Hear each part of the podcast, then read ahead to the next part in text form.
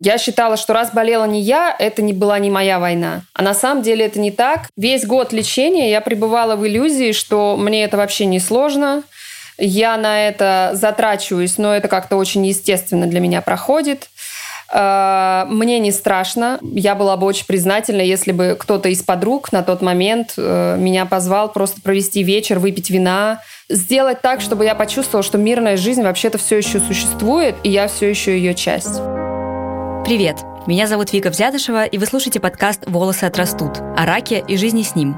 Полгода назад я прошла лечение от лимфомы Ходжкина, а теперь говорю с людьми, которые тоже столкнулись с онкологией, о том, что для них значит этот опыт. В подкасте про рак было бы, наверное, неправильно говорить только про пациентов, потому что такие заболевания меняют не только нашу жизнь, но и жизнь наших близких, семьи, друзей, партнеров, которые находятся рядом с нами тогда, когда это особенно необходимо. И как раз об этом мы поговорим в сегодняшнем эпизоде. Мне кажется, что люди, которые оказывают поддержку онкопациентам, да и, возможно, другим больным, как будто бы немножко остаются в тени. Если даже про чувства самих больных не всегда говорят открыто, то переживания их близких обсуждаются и того меньше. При этом эта роль очень важная и трудная. С одной стороны, пациенту часто требуется бытовая помощь. Например, привезти вещи в больницу, помочь с готовкой или лекарствами, решить какие-то бюрократические вопросы или отвезти к врачу. С другой стороны, близкие часто принимают на себя основной удар в эмоциональном плане, потому что они, во-первых, сами безумно волнуются, а во-вторых, непрерывно сталкиваются с теми переживаниями, через которые проходит больной человек. А это не всегда просто. Героиня этого выпуска Света Костюкевич. Она живет в Москве и сейчас работает копирайтером. Десять лет назад, когда Свете было 27 лет, она родила ребенка. И это важное и радостное событие ее жизни совпало с другим, но уже совсем не веселым. У ее мужа Антона диагностировали саркому Юинга. Это злокачественная опухоль, поражающая кости. Причем, по словам Светы, они узнали про заболевание, можно сказать, благодаря родам. Он поехал э, со мной вместе на роды, и нога, которая у него до этого болела два года, настолько сильно болела в тот момент, что не брала его никакое обезболивающее, никакие таблетки. И даже ему приходили, анестезиолог приходил, делал укол, и укол не помогал, поэтому сразу после родов он поехал на скорой в больничку. Лечение Антона длилось около года и включало в себя химиотерапию, лучевую терапию и серьезную операцию. Причем оперировали Антона в Германии, где семья провела около шести месяцев. И все это время Света занималась маленьким ребенком и поддерживала мужа. Для обоих этот период стал очень трудным и уже после лечения едва не привел к разводу. Но семью удалось сохранить. Честно говоря, я могу только догадываться, насколько это трудно. У меня детей нет, но я представляю, что рождение ребенка – это очень сильное переживание и эмоционально, и физически. И, наверное, чтобы привыкнуть к новому состоянию, созданию требуется время. Но у Светы такой возможности сосредоточиться на себе не оказалось. В то же время она говорит, что даже несмотря на болезнь мужа, продолжала быть обычной молодой мамой. Но надо понимать, что это у меня был первый ребенок, поэтому у меня были, конечно, мощнейшие эмоции, связанные с его рождением, и мне как-то хотелось в них остаться. А тут вдруг резко перемещается весь фокус внимания с меня и ребенка на Антона, и все, и мы занимаемся, по сути, только этим. Но при этом, э, к счастью, мне хватало какого-то внутреннего ресурса, чтобы заниматься ребенком, чтобы кайфовать от материнства, от того, что такой пупсик классно теперь живет с нами. Вот. Но а про новость я, ты знаешь, я настолько э, интуит, что я сразу поняла, что это будет точно злокачественное, но ровно в этот же момент я поняла, что он выздоровеет. То есть у меня не было абсолютно никаких сомнений про то, что это закончится хорошо. Я могу тебе сказать, что я ни разу за год не заплакала, и у меня не было вообще мысли, что мне страшно, что я могу остаться с ребенком одна, там как-то, хотя полезно было бы про это подумать, ну вообще как-то, чтобы быть в этой реальности, контактировать с ней, чтобы, знаешь, не создавать атмосферу праздника во время пожара, а чтобы понимать, что может быть по-разному, и где я буду брать силы и ресурс в этом случае, где я буду брать силы и ресурс в этом случае, как здесь мне удержаться на плаву, как там.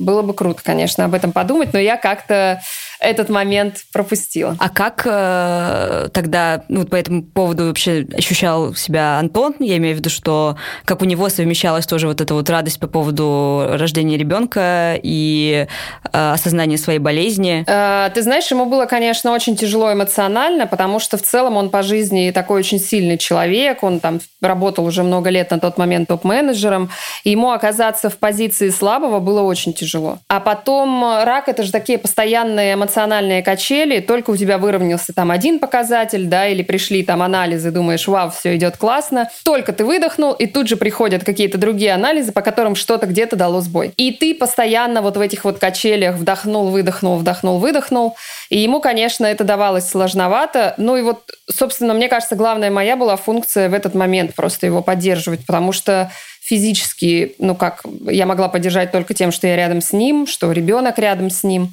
А вот эмоционально каждый день из этого падения его вытаскивать, мне кажется, я вот этим в основном занималась. Он говорит, что его, конечно, спасло то, что мы с ребенком были на тот момент рядом, но здесь тоже очень важная есть история не сделать ребенка спасателем. Есть большой соблазн сделать его спасателем. Психологически как-то дети это впитывают, э, как-то этот опыт перерабатывают. Но мне кажется, вот важно, знаешь, не цепляться, то есть не размещать э, всю свою всю свою жизнь и надежду на жизнь в ребенке. Понимать, что нет, ты борешься за свою жизнь не, потому, что ребенок, а потому что ты и потому, что ребенок, например, да. Я думаю, что когда кто-то заболевает раком, для близких эта ситуация в чем-то может оказаться даже сложнее, чем для самого пациента. Например, я не всегда, но большую часть времени понимала, в каком состоянии я нахожусь, как-то следила за своим настроением и осознавала, что могу терпеть дальше. И это какой-то минимальный контроль. Если не над происходящим, то хотя бы над тем, как ты на него реагируешь. А вот для близких, которые волнуются не меньше тебя, эта ситуация оказывается абсолютно бесконтрольной. К тому же следить за всеми изменениями больного и за этими эмоциональными качелями, про которые говорит Света, тоже должно быть очень непросто. Но при этом у человека, который не болеет сам, может сложиться ощущение, что он как будто бы не имеет права на свои эмоции или на поддержку со стороны окружающих, что, конечно же, совсем не так.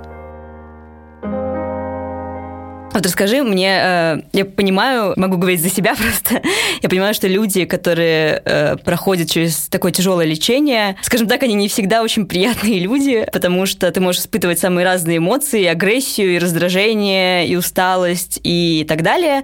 И ты имеешь на эти эмоции полное право, я думаю, но для человека, который находится близко постоянно, э, это тоже очень тяжело, потому что он тоже должен как-то с этими эмоциями справляться, потому что человек, который поддерживает, он ну, подчас, подчас испытывает какие-то похожие чувства. А вот насколько для тебя это было сложно? А, были ли у Антона какие-то такие периоды, когда, ну, действительно эмоционально его состояние было там для тебя, например, слишком тяжелым? А, или вот как, как О, между да. собой? Да, конечно, были, и их было много. И мне кажется, даже сейчас еще эта история периодически нас догоняет. Но мне кажется, здесь секрет простой, надо просто работать с психотерапевтами и все. Но это, опять же, ответственность э, человека, который лечился, да, то есть я не могу потащить его к психотерапевту, он не может потащить меня точно так же. Но я этот опыт начала сама, например, прорабатывать достаточно поздно, только спустя несколько лет. И очень пожалела об этом, потому что вообще не, не то, чтобы я очень понимала долю своего участия в этом. Вот я считала, что раз болела не я, это не была не моя война. А на самом деле это не так. И вот если бы сейчас я что-то сделала по-другому, то я бы однозначно сразу подключила психотерапевта, потому что тогда я думала, что я должна спасать, а теперь я убеждена, что ты можешь э, давать только из изобилия, когда ты са- сама как э, ресурсная чаша полна, да, вот ты можешь оттуда отдавать а я отдавала, будучи не очень-то полной. Но я просто этого не замечала. Поэтому сейчас я, если встречаю кого-то из близких, у кого происходит та же история, я говорю, я тебя умоляю, сначала маску на себя, а потом на мужа, там, на жену. Ну и, и к вопросу о сложных каких-то эмоциональных моментах. Э, они, конечно, были. Очень жесткий был кризис после выздоровления. И это, конечно, было очень тяжело эмоционально для меня. Это был тот момент, когда я первый раз подумала развестись. Потому что вы воевали с очень серьезным врагом. Вы стреляли просто 24 на 7. И даже я, человек по своему вообще мировосприятию, да, по своей какой-то внутренней структуре абсолютно мирный, я занималась тем, что я каждый день подносила патроны. И тут вдруг резко война заканчивается, врага нет, а мы все еще с оружием и все еще стреляем. Мы просто повернулись и стали стрелять друг в друга. И это был очень непростой, мне кажется, для нас обоих момент. Еще важное я хотела сказать, что это же тоже такая история про эго, когда тебе приятно быть героем. И я вот тогда была стопроцентным героем. И потом только я поняла, что эти медали вообще никому не нужны, и в первую очередь не нужны мне. Весь год лечения я пребывала в иллюзии, что мне это вообще не сложно, я на это затрачиваюсь, но это как-то очень естественно для меня проходит. Э, мне не страшно. Я ни разу даже не озвучила мысль, что мне страшно, хотя вообще-то оказаться только что родившей молодой девчонке одной довольно стрёмно. Вот. И только спустя, мне кажется, пять лет, когда мы пошли на психотерапию, э, я сама себе 27-летней сказала, детка, тебе очень страшно, и тебе очень тяжело. И внутренне разрешила себе не бежать этот марафон. Потому что э, когда больной человек бежит этот марафон, все смотрят на него, все постоянно спрашивают, как ты, парень, давай, давай, еще немного. Все следят за его физическим состоянием, эмоциональным. А ты как бы просто сопровождаешь, просто бежишь рядом. Но ты реально бежишь абсолютно тот же марафон. Да, конечно, есть скидки, да, там на важные, на физическое состояние и все прочее. И все-таки ты не ведешь диалог со смертью, в отличие от э, больного. Но у тебя может просто не хватить сил физических и эмоциональных на этот марафон. И я себе постфактум Сказала, я разрешаю тебе не бежать. Когда я лечилась, основную помощь на себя взяли мои родители. Они возили меня на химию или приемы к врачу. Когда я оставалась в больнице, почти каждый день приезжали и привозили чистые вещи или домашнюю еду. Ездили за лекарствами, которых не оказывалось в ближайшей аптеке. И в моем случае это правда было очень важно, потому что в моменты совсем плохого самочувствия оставаться одной без поддержки не просто тоскливо, но даже и небезопасно. Сама я в позиции сопровождающего пока не оказывалась, но всегда задумывалась о том, а что вся эта ситуация значит для моей семьи. Тревожат ли их какие-то слова, сказанные мной? Ощущают ли они одиночество? Раздражает ли их реакция посторонних? И нужна ли им поддержка друзей? К сожалению, во время своего лечения я об этом почти не спрашивала, чем совсем не горжусь. Но я чувствовала, что в своеобразной изоляции оказалась не только я, но и мои родители. И это не только и не столько про то, что ты реже выходишь из дома или реже видишься с другими людьми. Для меня это ощущение одиночества скорее заключалось в том, что в какой-то момент ты все равно остаешься один на один с этой тяжелой ситуацией, которую нельзя с кем-то разделить или отложить на попозже. А вот было ли тогда у тебя ощущение какой-то изоляции, и кто тебя поддерживал? Были люди, которые поддерживали именно тебя, Потому что, опять же, я понимаю, что, наверное, ты не могла все свои абсолютно страхи и переживания по поводу этой ситуации обсудить с мужем, чтобы, ну, допустим, лишний раз э, не расстраивать его или лишний раз просто не фокусироваться на этой теме, которой и так было слишком много в вашей жизни. Ты знаешь, мы однозначно пережили изоляцию. Я даже в Фейсбуке написала, когда у нас началась изоляция по коронавирусу, написала об этом пост, что, в принципе, у нас уже был такой опыт, и он многое у нас забрал, но гораздо больше дал. Что касается изоляции социальной какой-то, она, конечно, есть, но у нас, к счастью, прекрасные друзья, которым я безумно до сих пор благодарна и всегда буду. Во-первых, за то, что они моментально собрали просто огромную сумму денег, чтобы Антон мог поехать лечиться в Германию, и мы вместе с ним. Вот. И, во-вторых, они в целом все равно были рядом. Но есть такая история. Люди не очень знают, как с тобой общаться, когда ты переживаешь такой опыт. У них две позиции, как вот я для себя поняла. Первое – это сделать вид, что вообще ничего не происходит. А, и это немножко мне напоминает, знаешь, историю, когда а, мы начинаем разговаривать с нашими бабушками или дедушками, и они начинают что-то говорить о смерти из серии «Да вот я скоро умру», а мы как бы «Да, бабуль, перестань». И все, и мы закрываем эту тему. А на самом деле для них очень важно проговорить, потому что это их опыт, их будущий опыт, он уже к ним близко, им важно об этом говорить. И вот здесь такая же история, потому что у нас, например, был забавный момент, когда нам позвонила подруга, мне позвонила, спросила, ну как вы, что? И я говорю, слушай, ну вот все по плану пока. Она говорит, ой, ладно, не переживай, я думаю, вы еще посмеетесь потом над этим опытом. И я думаю, э, ну нет, посмеяться мы точно не посмеемся, потому что это было вообще не смешно, хотя, в принципе, у нас и сейчас довольно много есть шуток, как каких-то на эту тему, но в целом это все равно очень тяжелый опыт. Вот. А вторая позиция у людей была, что ой, ужас, ужас, они там все в горе, трагедии, несчастье. И вот что я сейчас позвоню и что я им скажу. Но тут очень важно понимать, что когда люди лечатся от рака, это занимает большую часть их жизни, и это тоже нормальная жизнь, и про нее вполне себе окей говорить. То есть это вполне себе бытовой такой процесс.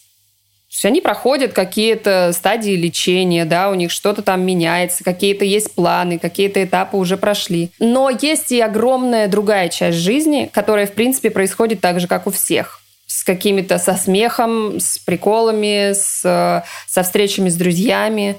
Ну, то есть э, не надо думать, что все, вот все погружено во мрак в этот момент у людей, и как к ним вообще зайти в этот мрак не очень понятно. Поэтому многие просто, конечно, боялись. У нас были ребята, которые стали минимально звонить, хотя я абсолютно точно знала, что они за нас, они нас поддерживают, они про нас переживают, просто они боялись как-то вообще трогать эту тему из серии «А вдруг вот я сейчас что-то спрошу, а она разрыдается в трубку?» Например. Но нет, это абсолютно все происходит как-то адекватно, мне кажется. И бояться точно не надо. И более того, мне кажется, самое классное, что можно сделать, помимо того, чтобы что оплатить, например, или посоветовать психотерапевта, это просто позвать, э, например, я была бы очень признательна, если бы кто-то из подруг на тот момент э, меня позвал просто провести вечер, выпить вина, сделать так, чтобы я почувствовала, что мирная жизнь вообще-то все еще существует, и я все еще ее часть. Да, это, кстати, очень э, помогают какие-то такие маленькие... То есть здесь как бы никто, мне кажется, не ждет э, от тебя каких-то подвигов. Здесь э, реально иногда помогают какие-то абсолютно маленькие дружеские или просто приятельские жесты, вроде куда-то выбраться на кофе, на вино, или, не знаю, созвониться, поболтать, или что-то еще такое придумать. То есть это, казалось бы, довольно такие несложные и не очень какие-то запарные вещи, но они действительно помогают и, и больному, мне кажется, и, и тем, кто его поддерживает. Но в плане того, что людям действительно как-то страшно и некомфортно э, на эту тему говорить, я, я согласна, потому что я, например, э, мне кажется, сама была раньше таким человеком, который все время переживал, что я сейчас что-нибудь не то спрошу или как-то не так поведу себя с человеком, у которого что-то происходит. А сейчас я понимаю, что, наверное, самое худшее, что можно сделать, это не спросить вообще ничего.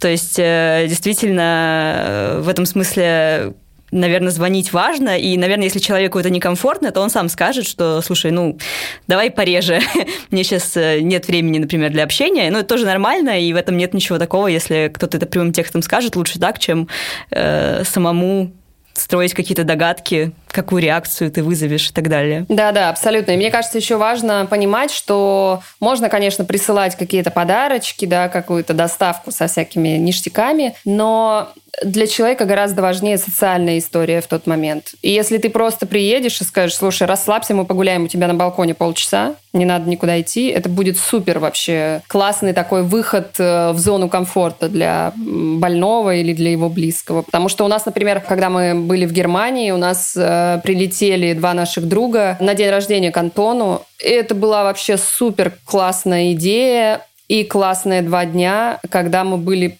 дико счастливы, потому что просто нам как будто бы привезли э, важный кусок нашей обычной жизни, классной, мирной, которая нас ждет дальше.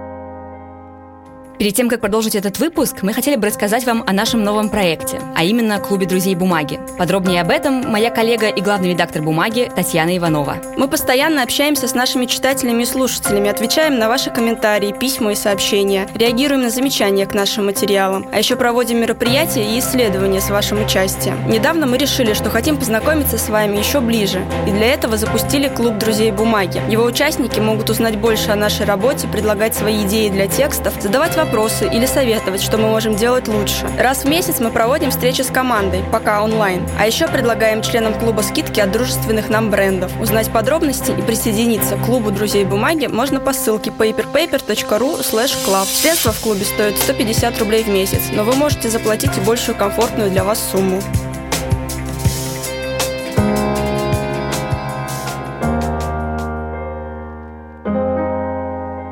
Достаточно часто у пациентов, мне кажется, после того, как вот особенно те, кто вылечился от рака, у них так или иначе меняются вообще какие-то взгляды на жизнь, то, чего они хотят. Не знаю, может быть, кто-то может наконец-то бросить э, нелюбимое дело и заняться тем, чего он хотел по-настоящему, переехать, не знаю, все что угодно. Ну, потому что, в принципе, э, действительно это немножко как-то открывает взгляд на то, что у тебя не так много времени, ну, я имею в виду даже глобально, жизнь, она не бесконечна, вот, но есть ли тоже какие-то такие перемены у близких, то есть было ли тоже у тебя какой-то момент, когда ты стала немножко иначе, может быть, смотреть на свою жизнь, на планы и так далее? А, тут штука в том, что мое отношение к жизни меняется каждый день, и болезнь мужа – это просто еще один опыт в череде многих-многих. Поэтому я тебе не могу сказать, что прям моя жизнь разделилась на до и после, она так делится каждый день, правда. И были опыты, которые, мне кажется, даже больше меня изменили. Чем этот опыт. Но то, что он был каким-то довольно мощным, и то, что я с этим опытом прожила трансформацию определенную, это однозначно. Я думаю, что ко многим выводам, к которым я пришла после болезни мужа, я бы пришла и так. Это не самый гуманный способ был меня к ним привести, но я очень благодарна этому опыту. Я, правда, я очень многое открыла в себе. Поэтому э, он, конечно, меняет, но сказать, чтобы вот э, он сильно выделяется среди прочих, я так не могу. Для пациентов с окончанием лечения трудности, как правило, не заканчиваются. Ну или, по крайней мере, они просто трансформируются в новые трудности. Потому что, когда ты много месяцев находишься в жутком стрессе и всеми силами стараешься держать себя в руках, то все пережитое начинает догонять тебя уже после. К этому добавляется еще и страх, что болезнь вернется и все придется начинать сначала. Но в то же время жизнь вокруг тебя снова становится как будто бы обычной, словно ничего не произошло. Мне кажется, это как вернуться домой после долгих лет жизни за границей. Здесь вроде бы все по-старому, но ты сам уже другой человек. И с этим тоже надо свыкнуться. С болезни Антона прошло 10 лет. С тех пор он находится в ремиссии. Света рассказывает, что время после лечения им тоже далось нелегко. И, как она говорит, первые годы муж как будто бы не давал себе жить по полной. Но и сама она разобралась со своими переживаниями и осознала, насколько трудным был для нее этот опыт не сразу. Был ли у тебя тоже такой период, когда ты, не знаю, может быть, с какими-то своими страхами боролась, что что-то такое может, не знаю, мужа может вернуться э, рак, или, допустим, что какой-то... Ну, вообще, на самом деле, с любыми страхами, потому что мне кажется, что эта болезнь, она как триггер многих каких-то переживаний, опасений, и не обязательно бояться заболеть, заболеть раком, ты просто понимаешь, что все что угодно может случиться, и сейчас тебе все это кажется чуть более близким, чуть более реальным. Да, конечно, у меня был такой период, и у меня был жесткий период панических атак, они продолжались полгода, и атаковали меня каждый день. Это была очень непростая история для меня. Но даже тогда почему-то я не пошла к психотерапевту. Ну, то есть я искала причины в чем-то другом. Может быть, у меня что-то со спиной, с головой, с чем-то еще. А на самом деле потом, когда я уже попала к хорошему специалисту, мне сказали, что это просто такой был отложенный вот этот вот э, эффект. Э, это был посттравматический синдром. Потому что есть же иллюзия, что ты как бы пережил это, и все ты уже столько всего эмоционально там пережил, да, уже психологически все это проработал, и вот все, ху-ху, ты выздоровел, класс, жизнь дальше идет. Все должно быть нормально. Но нет, это так не работает, и это потом тебя действительно очень долго догоняет все если ты это не прорабатываешь. Я правда убеждена э, и топлю всячески за психологов, потому что я уверена, что это просто надо проработать, и все, и тогда это не будет тянуться за тобой вот этим вот, знаешь, липким следом. Ну, а вот, э, да, ты сказала, что ты не хотела бы, чтобы эта тема была каким-то лейтмотивом вашей семьи, и это, ну, абсолютно понятно, и э, это здорово, что она им не стала, но, тем не менее, спустя 10 лет, насколько тебе кажется вообще вот этот опыт, как бы он сейчас влияет на твою жизнь, то что-то, может быть, в ней изменил, потому что, ну, просто это большой срок, но при этом понятно, что эти вещи не забываются просто так и тоже не исчезают как бы из твоей биографии. Мне кажется, влияют все равно каким-то образом, но другое дело, что это просто история про выстраивание внутреннего диалога и диалога в паре. Поэтому сказать, какую роль в этом занимает именно та история, я не могу. Но мне кажется, что правда очень важно потом все-все-все проговорить. Не делать вид, что ничего не было или что все было, но давно прошло. Оно прошло, но в вас эта история занимает огромную часть, и ее просто надо проговорить. Даже самой себе сказать, что вот тебе было дико страшно и дико сложно. И не то, что ты молодец, да, а просто как будто бы принять саму себя в тот момент, как вот, знаешь, поддерживающий взрослый принимает ребенка внутри. Вот это та история. Но важно еще не застревать в этой штуке. Важно понимать, что есть куча всего другого в твоей жизни, что ее наполняет по-настоящему. Ну, мне кажется, еще это важно проговаривать, наверное, в моменте, потому что, э, не знаю, мне кажется, тоже есть иногда такая ситуация, когда и человек, который болеет, он старается молчать, потому что, например, не хочет близких своих как-то ранить. Опять же, у меня понятно, что такой был довольно, скажем так, благоприятный в плане прогнозов диагноз, но все равно, когда ты сталкиваешься с э, чем-то таким, тебе приходят какие-то мысли и про смерть, смерть, и ты как-то пытаешься просто эту мысль рационализировать в своей голове, но ты стараешься об этом не говорить с э, там, самыми близкими людьми, потому что если ты начнешь с ними говорить, типа, ой, слушайте, мне страшно умирать, то им, наверное, от этого легче совсем не станет. И близкие тоже, соответственно, стараются тебя не травмировать и все вот эти свои переживания держать в себе. Мне кажется, вот суммарно это все создает не очень э, благоприятную ситуацию для той и для другой стороны, потому что в итоге все молчат и немножко себя пожирают изнутри вот этими вот эмоциями. Да-да, это же как история про любые отношения, да, пока вы все внутри себя это сдерживаете и никак не контактируете со своей реальностью, с реальностью другого, это так не работает. Это просто высасывает обоих, и это вообще не ресурсные отношения. И здесь точно так же. Ты боишься сказать там, я не знаю, маме о том, что ты боишься умереть, а мама, может быть, хочет с тобой об этом поговорить, но ей тоже страшно. И она боится, что если она тебе озвучит этот страх, ты вообще к нему не готова. И просто надо вот этот матч между вашими мыслями найти, и все. Но ты права, что очень, конечно, надо разговаривать в процессе. И Антон был однозначно в состоянии, когда он все переживал внутри себя. Несмотря на то, что мы каждый день прям много про это говорили, и что-то там мне удавалось из него вытащить, но в целом он... Ну, я понимаю, что там просто поток был мыслей разных, да, и невозможно их все озвучивать. Поэтому он предпочитал как-то помолчать, пережить все внутри себя, но ты права, что об этом надо разговаривать и во время, и потом. А потом просто надо делать так, чтобы перестать чувствовать себя больным. Я говорю, слушай, чувак, больные – это те, кто до сих пор болеют, или те, кто умерли уже. А ты здоровый человек, все, тебя выписали. У нас были супер классные врачи в Германии, которые, выписывая его, сказали, ну все, теперь ты здоровый человек, живи абсолютно нормальной жизнью. Если вдруг что, ты знаешь, куда прийти, все лечится. Все. И это было сказано абсолютно э, легко, с улыбкой. И я как раз вышла вот с таким ощущением, что все. Эта история закончилась, погнали дальше.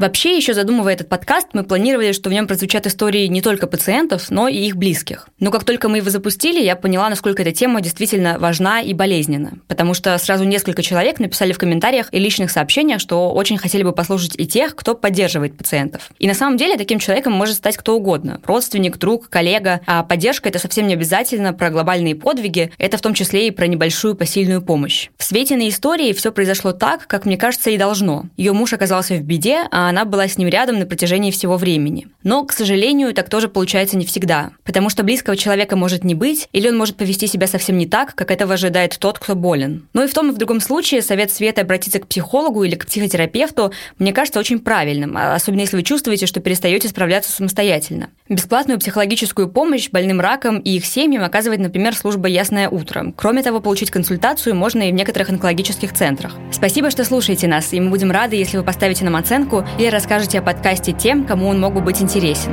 Над этим выпуском работали звукорежиссер Денис Остромухов, который отвечает за музыку, запись и монтаж этого эпизода, продюсер Мария Рзаева, иллюстрации к подкасту нарисовали дизайнеры Лиза Симакина и Аня Кулакова, а с расшифровкой интервью нам помогла Анастасия Новикова. Следующие эпизоды, а также другие подкасты «Бумаги» слушайте на всех платформах. Пока!